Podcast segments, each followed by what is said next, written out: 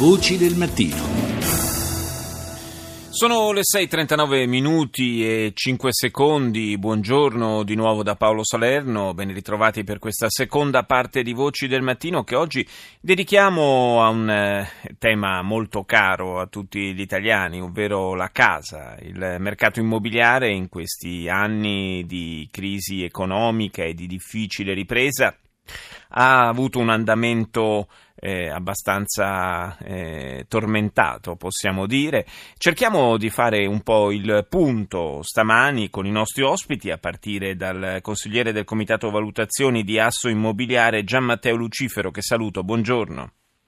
Buongiorno dottore, buongiorno dottore. Buongiorno Lucifero. Senta, come possiamo fotografare il momento del mercato immobiliare in questo inizio di 2016? Allora, il mercato immobiliare dell'inizio 2016, diciamo così, a seguito delle congiunture che si stanno verificando sui mercati internazionali e quindi prezzo del petrolio in discesa libera, borse altalenanti, banche che hanno cominciato, diciamo così, a rielargire mutui alle famiglie, diciamo anche medie e diciamo così più per investimenti, diciamo chiamiamoli più anche sul residenziale. Sì. Abbiamo cominciato a finalmente a vedere un'inversione del mercato. Cioè, quindi, quando dice residenziale intende quindi sostanzialmente acquisto prima casa?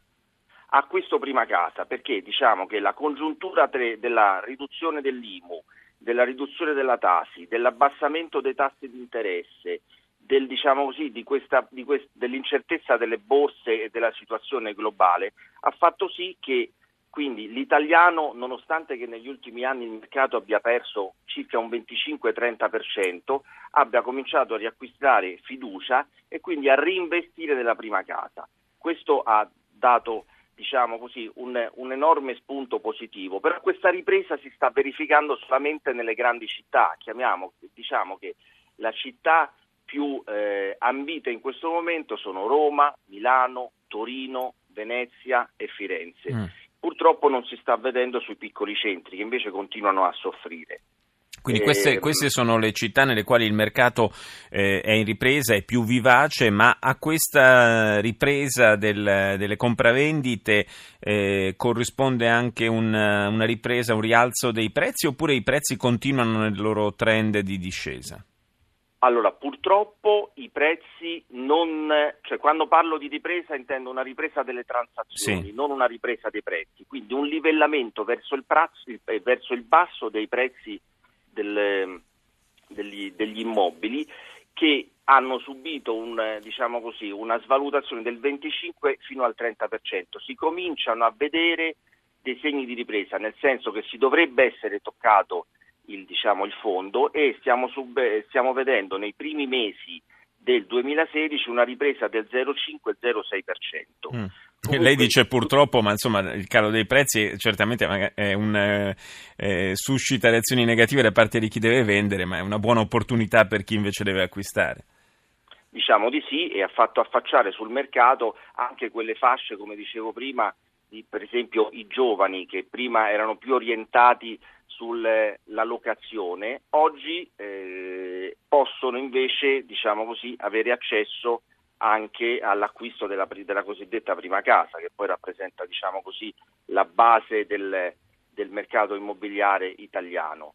Dopodiché abbiamo anche una grossa attenzione di investitori istituzionali internazionali, in quanto sul mercato finanziario vi è un'enorme liquidità e ci sono molti fondi immobiliari, stanno tornando i fondi istituzionali americani, inglesi, europei, che stanno monitorando con grande attenzione la posizione dell'Italia, poiché non dimentichiamoci che abbiamo numerosi trophy assets, abbiamo numerosi immobili di prestigio, abbiamo alberghi molto che sono molto ambiti e richiesti dal mercato internazionale.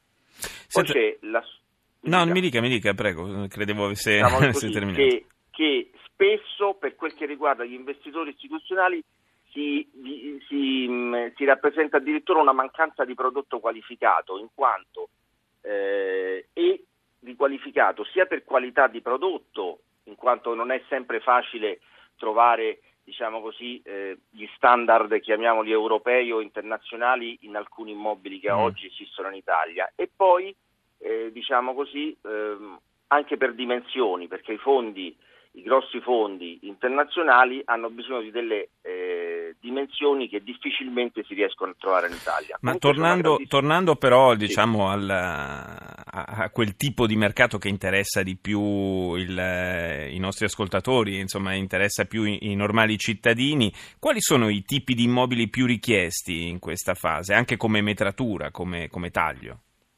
Guardi, l'appartamento medio che oggi va per la maggiore sono dai 70 ai 120 metri quadri, in quanto, e poi soprattutto oggi c'è un'inversione di tendenza, una maggiore attenzione anche dell'utente, diciamo così, chiamiamolo così, familiare, in quanto al nuovo.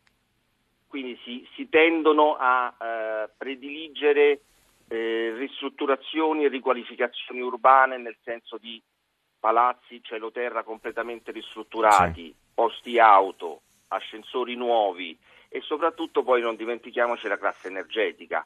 Oggi c'è un'attenzione che non c'è mai stata, nel senso chi si presenta all'acquisto chiede ma in che classe è l'abitazione, e prediligono tutti quanti la classe A, quindi risparmio energetico, questo per due motivi, sì, una maggiore attenzione verso l'ambiente, una maggiore attenzione verso i consumi e verso le, diciamo così, chiamiamole così, le spese fisse. Certo, questa è una cosa che ci viene sempre richiesta. E questa è un po' una novità, diciamo, rispetto al passato. Grazie a Gian Matteo Lucifero di Asso Immobiliare. Voci del mattino. Continuiamo a parlare di case, di mercato immobiliare. Do il buongiorno al presidente nazionale di Adiconsum, Pietro Giordano. Buongiorno. Buongiorno. Quando parliamo di acquisto di immobili, almeno per la quasi totalità delle persone, dei normali cittadini, parliamo anche di mutui da contrarre di prestiti, quindi da contrarre con le banche. Da questo punto di vista, che tipo di mercato trovano i potenziali acquirenti in questo momento, Giordano? Ma questo è un momento favorevole, nel senso che i tassi di interesse rispetto agli anni passati sono di molto diminuiti, abbiamo tassi fissi molto bassi rispetto sempre agli altri anni, gli anni diciamo dal 2008, prima del 2008, 2007, difatti molti sono mutui di surroga, cioè persone, famiglie che avevano contratto il mutuo 10 anni fa, in questo periodo, già dal 2014-2015, hanno in qualche modo rinegoziato il proprio mutuo e quindi da tassi molto alti, allora c'è un Euribor molto alto, sono passati a tassi diciamo vivibili rispetto al passato. Questo grazie anche all'Associazione dei Consumatori, un tempo non si poteva fare la surroga, le banche in qualche modo obbligavano a tenere contratto un mutuo antico, obbligavano a tenere il vecchio mutuo. Oggi è possibile invece rinegoziare e quindi essere liberi di avere tassi più favorevoli. Su che tassi ci aggiriamo in questo periodo, così giusto per dare un'idea, insomma, per quanto riguardano mutui a tasso fisso, dico? A tasso fisso 2,5 si trova facilmente, ma anche 1,5 quando ad esempio il tasso è a 10 anni e il mutuo è a 10 anni, solo che avere un mutuo a 10 anni oggi è difficile, nel senso che di solito si preferisce avere mutui a 20, 25 anni e anche a 30 anni. Beh sì, perché altrimenti la rata diventa un po' troppo indigesta, diciamo così. Ma con 3,5 si hanno mutui diciamo gestibili dal punto di vista, e oggi è possibile averli anche a tassi misti, quindi non c'è soltanto il tasso fisso, il tasso variabile, ma la possibilità di flessibilizzarlo, cioè avere un tasso variabile ma con rate fisse, perché il grande problema che abbiamo è sempre quella, la paura di perdere il posto di lavoro per chi ha fortuna di averlo, e quindi di trovarsi in una situazione molto pesante come nel passato si era arrivati. Io ricordo una cosa sempre, che oggi è possibile, ove purtroppo si dovesse perdere il posto di lavoro o si dovesse andare in cassa integrazione o in mobilità, che è possibile sospendere per un anno il mutuo, quindi non farsi prendere immediatamente la casa, ma avere un po' di più di tempo per poter gestire un passaggio tra un lavoro pieno a una perdita di lavoro, e quindi il riacquistare il lavoro. Questo ha un costo, quindi, peraltro, questa sospensione però. No, ha il costo dei tassi, nel senso che per quell'anno, quando riprendo a pagare il mutuo, chiaramente le banche purtroppo non regalano nulla, avrò un anno di tassi in più, di tasso in più, di interesse in più rispetto a prima. Però, torno a ripetere... Ah, beh, certo, piuttosto che perdere la casa. Insomma, perdere la casa, chiaramente, diciamo, è preferibile questo al di là del dato nudo e crudo del tasso. Ricordiamo, peraltro, bisogna sempre guardare al cosiddetto TAEG, no? Cioè il tasso complessivo. Però poi c'è, quando si va a contrattare un mutuo, c'è tutta una serie di spese accessorie alle quali dobbiamo buttare un occhio, anche per capire qual è l'offerta che ci conviene di più. Appunto, la prima cosa intanto non correre mai, nel senso che farsi dare, quando si va in banca si cerca, molto spesso c'è la voglia di avere una casa, quindi non si sta molto attenti, come nei prestiti. Farsi consegnare una copia non firmata del mutuo e capire prima, tenerselo bene, leggerselo bene, farsi aiutare da un'associazione dei consumatori come Adiconsum per leggerlo e vedere di non farsi raggirare o avere dei costi nascosti che poi diventano costi capestro. Uno di questi un tempo era un costo capestro molto pesante, ma ancora oggi, diciamo, le banche non corrette continuano a realizzarlo, è quello dell'assicurazione, no? Spesso per avere un mutuo, oltre ad dare una serie di garanzie come l'occupazione, come a volte anche un immobile a garanzia, sì, e spesso qui intervengono i genitori quando si tratta di giovani coppie, le banche chiedono un'assicurazione.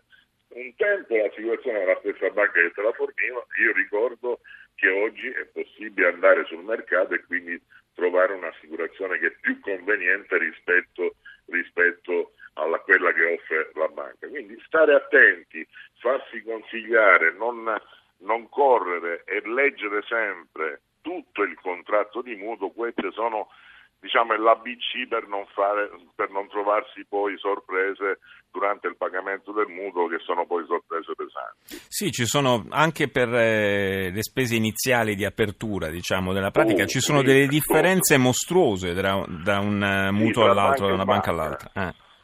Ecco perché, giustamente, come diceva, il TAG è fondamentale. Farsi dare il TAG significa farsi dare il costo complessivo spesso non lo si dà in banca, il costo complessivo di interessi, più spese, più tutto, anche le spese che non sono direttamente sul mutuo, anche scegliere un notaio che non sia un notaio esoso, perché anche questo è una cosa che pesa enormemente sui costi più complessivi del mutuo. Quindi stare molto attenti ed essere molto guardinchi, e ribadisco, farsi consigliare, non prendere il primo mutuo che passa, perché si crede che il tasso è favorevole e poi si scopre che non lo è.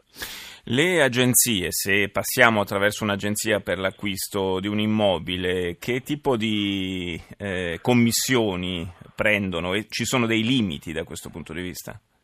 No, limiti non ci sono, il limite è sempre il buonsenso che dobbiamo in qualche modo avere su noi. E anche lì oggi si compra molto guardando, anche le agenzie immobiliari online sono molto presenti. Ecco, non basta la fotografia per fare una battuta, ma bisogna anche lì, prima di mettere la firma per dare in carico a un'agenzia, bisogna guardare che cosa si sta firmando, perché spesso anche lì le agenzie immobiliari hanno delle clausole nascoste, certo, per cui ti sembra di firmare una cosa normale e poi così non è. Insomma, il consiglio è quello, tanto buonsenso e occhi ben spalancati. Grazie a Pietro Giordano, presidente di Adiconsum. Linea al GR1 con Mafalda Cacca, va più tardi.